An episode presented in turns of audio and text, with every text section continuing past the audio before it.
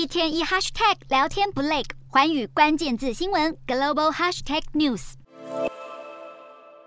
就在台积电美国厂移机典礼前夕，亚利桑那州州长杜西在推特晒出他从台积电董事长刘德英手中收下特制的晶圆片大礼，象征台湾的护国神山前进美国跨出了重要一步。至于厂房正持续施工中，而外观已经可见台积电的晶圆标志。这一次的移机典礼更是获得美国总统拜登高度的重视。根据白宫发布的行程，他将在亚利桑那州时间的六号亲自前往参观，并且在下午两点，也就是台湾时间七号上午五点发表公开演说。预计将不忘宣传美国政府提升半导体制造的各种政策。而这座备受瞩目的台积电亚利桑那厂，位在凤凰城北方，斥资一百二十亿美元，预定二零二四年完工投产，是属于先进制程的五奈米厂。不止创办人张忠谋证实台积电三奈米制程确定前进美国，更传出美国政府希望台积电在美国和台湾的最先进制程都可以同步，引发市场关注将如何影响台积电的长期获利能力。与此同时，美国竞争对手英特尔动作也更加积极，喊出明年就要量产三奈米，希望重返先进制程的领先地位。而苹果公司执行长库克先前已经在内部会议中透露，将用亚利桑那州的一间工厂来采购晶片。市场普遍推测，说的正是台积电。如今更传出，不止苹果，包括超维和辉达等客户都要求台积电在美国跟台湾同步生产最新的技术，使得台积电计划在美国厂也生产四纳米的晶片。